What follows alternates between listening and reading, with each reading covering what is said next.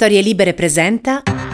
Buongiorno e ben trovati in questo nuovo appuntamento di Quarto Potere, la rassegna stampa di Storie Libere, venerdì otto settembre duemilaventitré. Come sempre in voce Massimiliano Coccia, e quest'oggi non faremo, come di consueto, un'analisi di quello che troverete sui giornali in edicola stamattina, ma faremo un viaggio, un piccolo viaggio al Festival del Cinema di Venezia che si sta tenendo in questi giorni, e in particolar modo ruoteremo intorno alla figura della poeta Patrizia Cavalli, protagonista della Biennale con ben due documentari, il primo a firma di Céline Chan e l'altro a firma di Annalena Benini e Francesco Piccolo, e cercheremo di conoscere e di raccontare una grande scrittrice, una grande poeta, appunto un intellettuale che ci ha lasciato qualche tempo fa e che in qualche modo merita il nostro sguardo, ed è questa appunto quella del Festival di Venezia, l'occasione anche per riscoprire la sua poesia. In chiusura ve ne faremo anche assaggiare una piccola porzione con un audio della stessa Cavalli, ma Chiara Valerio su Repubblica di ieri racconta proprio questi due documentari.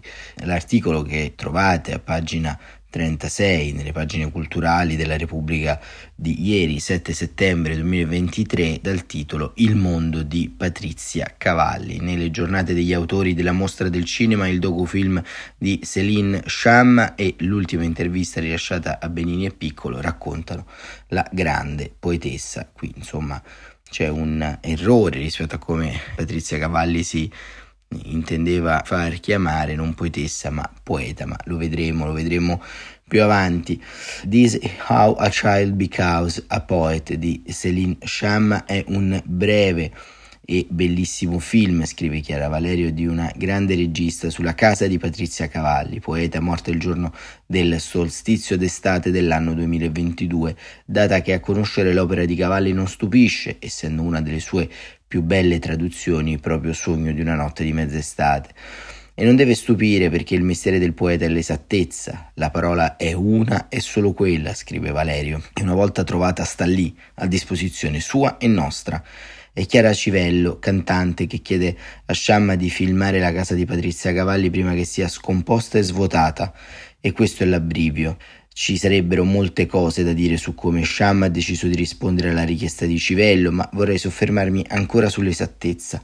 La casa di Patrizia Cavalli può essere considerata, senza sollevare questioni di filologia, nel novero delle opere di Patrizia Cavalli, perché l'esattezza nella parola è stata esercitata giorno per giorno nelle stanze della casa di Via del Biscione, nei mobili, nei cuscini, nei colori, nelle opere incerte che coprivano parte dei muri della cucina, nelle tazze tutte diverse, nei regali di amici artisti, tra cui Luigi Ontani, Ducrot, Titina Maselli, Nunzio, nelle foto di Patrizia e degli amici, si intravede a un certo punto Susan Sontag, nelle tavole imbandite e abbandonate, nei marmetti policremi e i fossili che Cavalli raccoglieva, nei piatti, nelle posate, nei candelabri e nelle stoffe, nelle incerate e nei colori spessi dei pavimenti, nella foto di Kim Novak, che è stato tema e destinataria della prima poesia di Cavalli, cinquenne, nella luce che filtra in una casa arretata in un modo tale da mantenere la proporzione nell'eccesso.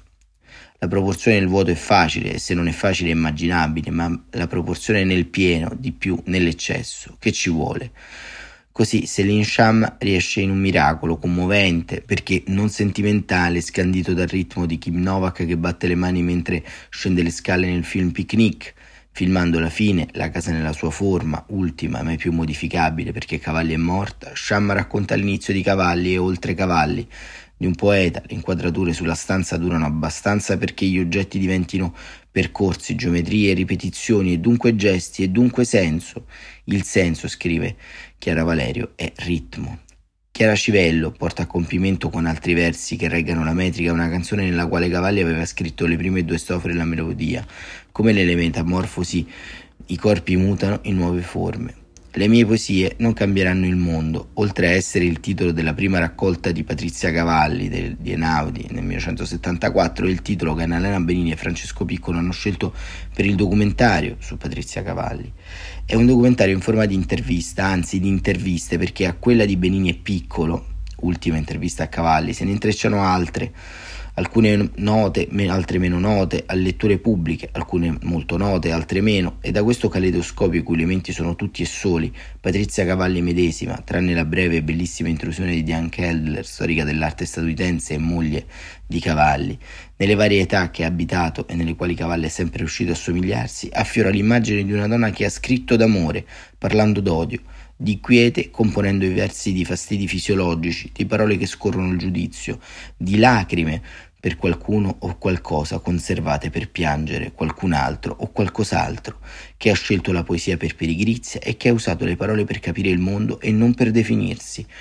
Di definizioni Cavalli non aveva bisogno attraverso l'intreccio, le domande, i lievi rimbrotti che Cavalli fa a Piccolo e a Benini e che i due hanno avuto la grazia di lasciare insieme a sospiri e sorrisi a beneficio di chi guarda, per sottolineare quanto l'intelligenza, la grazia, l'affetto e l'accoglienza possono essere spinosi.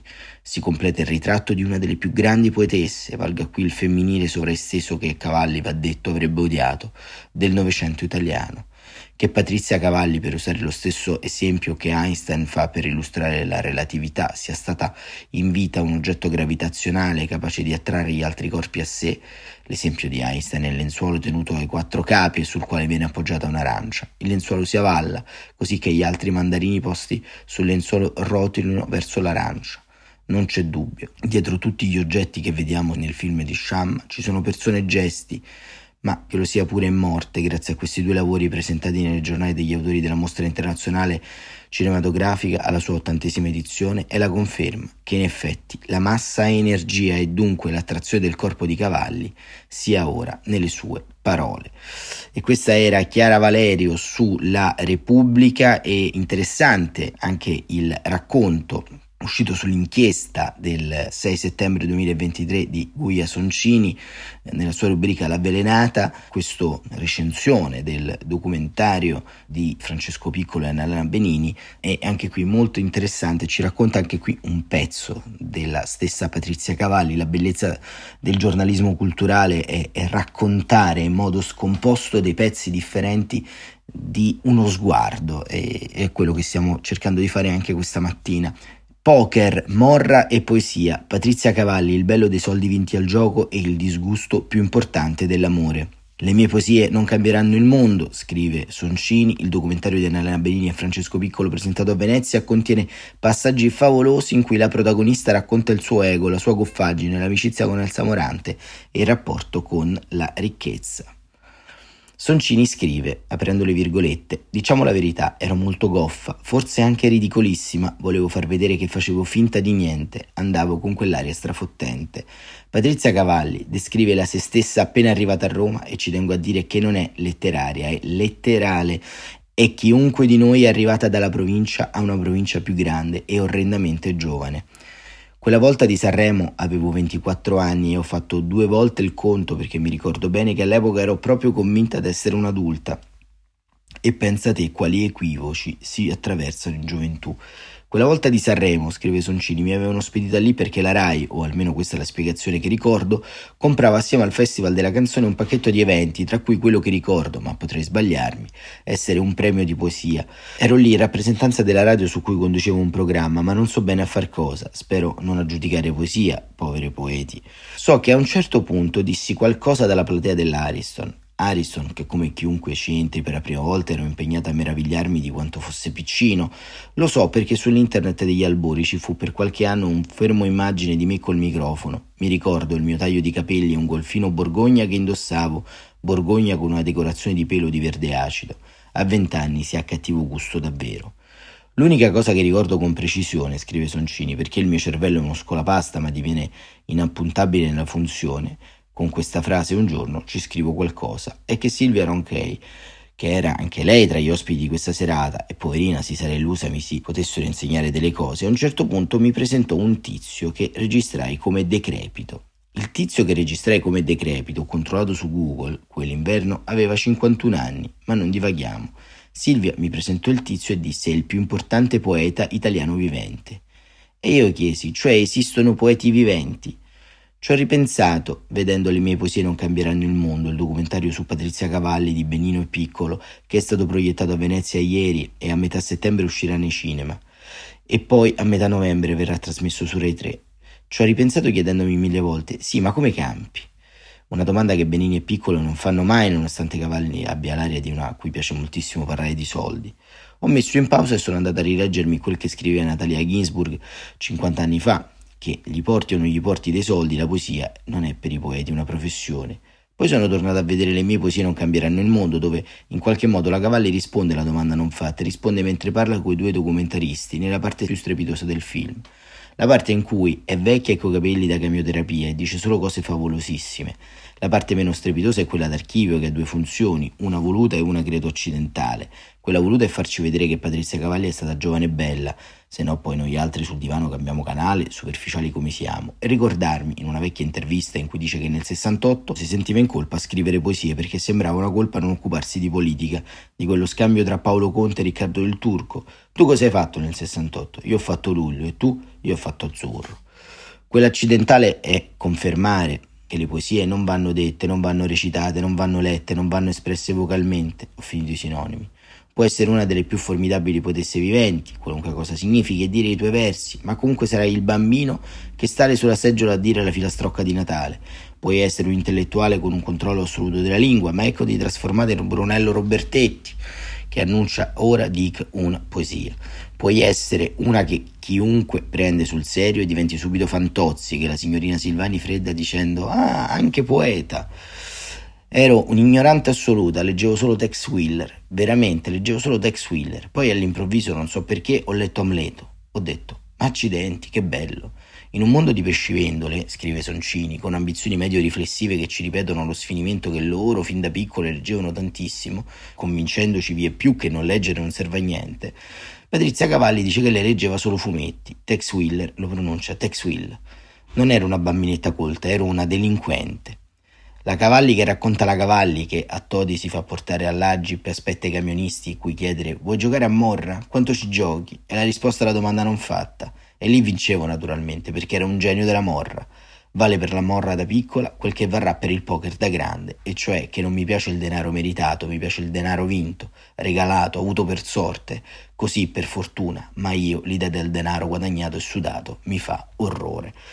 E questa era Giulia Soncini su L'Inchiesta, articolo del sei settembre, e c'è invece un articolo uscito qualche tempo fa proprio di Annalena Benini, che è coautrice di questo documentario che stiamo raccontando quest'oggi, che ha fatto un articolo qualche tempo fa sul Foglio, sul giornale su cui scrive, di cui è anche direttrice editoriale di Review, la rivista che sicuramente conoscete e che potete anche la stessa Benini ascoltare qui su Quarto Potere, ed è un pezzo che è stato scritto per la morte di Patrizia Cavalli, nella morte di Patrizia Cavalli avvenuta, come dicevamo, lo scorso anno, il ventuno giugno del duemilaventidue. E l'articolo, appunto, che trovate anche sul Foglio online dal titolo Patrizia Cavalli e le ali delle parole, data ventuno giugno duemilaventidue. Annalena Benini, in questo che è un saluto, un coccodrillo alla stessa Cavalli, in queste righe racconta per filo e per segno un po' che cosa ha lasciato la poesia di Cavalli all'interno della società culturale italiana e della stessa società italiana, anche se la società italiana ovviamente nelle sue più ampie forme non si è accorta della poesia di Patrizia Cavalli, come capita spesso per le cose belle e importanti. Benini scrive: «Io ho sempre scritto per essere amata, e adesso quindi che faccio?» Patrizia Cavalli lo ripeteva spesso negli ultimi anni, nell'ultimo tempo in cui a volte perdeva la memoria oppure scherzava sul fatto di perdere la memoria, in un gioco malizioso con il quale permetteva a chi era con lei di non rattristarsi, di sentirsi solo un po' preso in giro, che è più consolante. Patrizia Cavalli è uno dei poeti più grandi del contemporaneo, una poeta, come per le prime disse Elsa Morante. Patrizia, sono felice, sei una poeta. Devastata carnalmente la solitudine ed era disgustata dagli effetti della pandemia sulle persone. Nessuno mi invita più a mangiare insieme, questo Covid che nome orribile ha dato la scusa di non esistere e di non considerare l'esistenza altrui. Ha affrontato la malattia anche dal punto di vista poetico, nei versi e in prosa, nei fogli e a voce, ma ha fatto di tutto, celebrando il semplice fatto di vivere e di incontrarsi, scambiarsi qualcosa dentro un momento terreno ma divino. Lei sa stellarsi gli occhi a piacimento, quando l'ho conosciuto faceva il firmamento. La sua opera ci ha offerto sempre la vita quotidiana con un realismo geniale e visionario, unico, l'innamoramento, la noia, i litigi, i sanpietrini di Roma, i bagagli per le vacanze, l'amore quando è stanco, le tasche che sono sempre troppo basse, i baci, una vendetta, ma con nonchalance. I versi di Patrizia Cavalli hanno la sua voce, la sua voce aveva proprio quei versi, una noncuranza molto precisa, fulminante, capace di nascondere l'intenzione letteraria perché niente deve mai suonare fasullo. Tutto è vero, anche le bugie, anche la desolazione, anche questo nuovo smarrimento davanti agli anni che passano e all'amore che non ritorna, al furore e all'estasi che non abitano più la stessa casa, ma la casa è ancora la poesia ed è sempre il palco di un teatro. Questo teatro Patrizia Cavalli l'ha occupato sempre anche con le mani, lo sguardo, un sopracciglio che si alza e quella voce che sa dare a ogni verso l'intenzione reale, ridere oppure disperarsi, forse entrambe le cose, ma con leggerezza, con l'umorismo. Lei ha costruito il ragionamento, dai suoi versi non abbiamo solo tanto ricevuto l'impressione, il corpo, l'eroismo di un letto sfatto, l'idea di un mondo che ha senso solo se ci si tocca. C'è qualcos'altro che vola ma nello stesso tempo ragiona, un pensiero che si sdraia sul divano e ha uso di mondo, di noia e di allegria, ma per nessun motivo rinuncia a manifestarsi, a dire quanta vertigine, quanta profondità e anche quanto dolore, quanta paura di morire e di non essere più insieme. Io ho sempre scritto per essere amata e adesso quindi che faccio? Quando è esordito con la prima raccolta di poesie nel settantaquattro, Patrizia Cavalli aveva scritto quei versi appositamente nel suo racconto leggendario per continuare a essere amata da Elsa Morante, per non perdere la sua amicizia. Le poesie che si scrivono per essere amati sono le poesie che si scrivono quando si ama, quando si freme di desiderio, per l'umanità un po' storta, per un pettegolezzo, per il piccione zoppo che poiché adesso è zoppo assomiglia a un essere umano, per le parole come signorine un po' malfamate. L'educazione, scriveva, permette di mangiare, con educazione permette altre cose, ma se vuoi volare, le ali si hanno o non si hanno. Patrizia Cavalli, conclude Annalena Benini, temeva di aver perduto le sue ali e il suo desiderio di capire e quindi di amare il mondo, ma bastava una parola e di nuovo volava. Di questo volo è intriso il documentario che appunto è stato presentato al Festival del Cinema di Venezia, un volo che ovviamente potrete seguire al cinema dal quattordici settembre, e noi vi lasciamo con le parole, con i versi di Patrizia Cavalli. E Quarto Potere torna lunedì ad occuparsi di cose del mondo che sono più tragiche rispetto a una poesia alle sette e quarantacinque.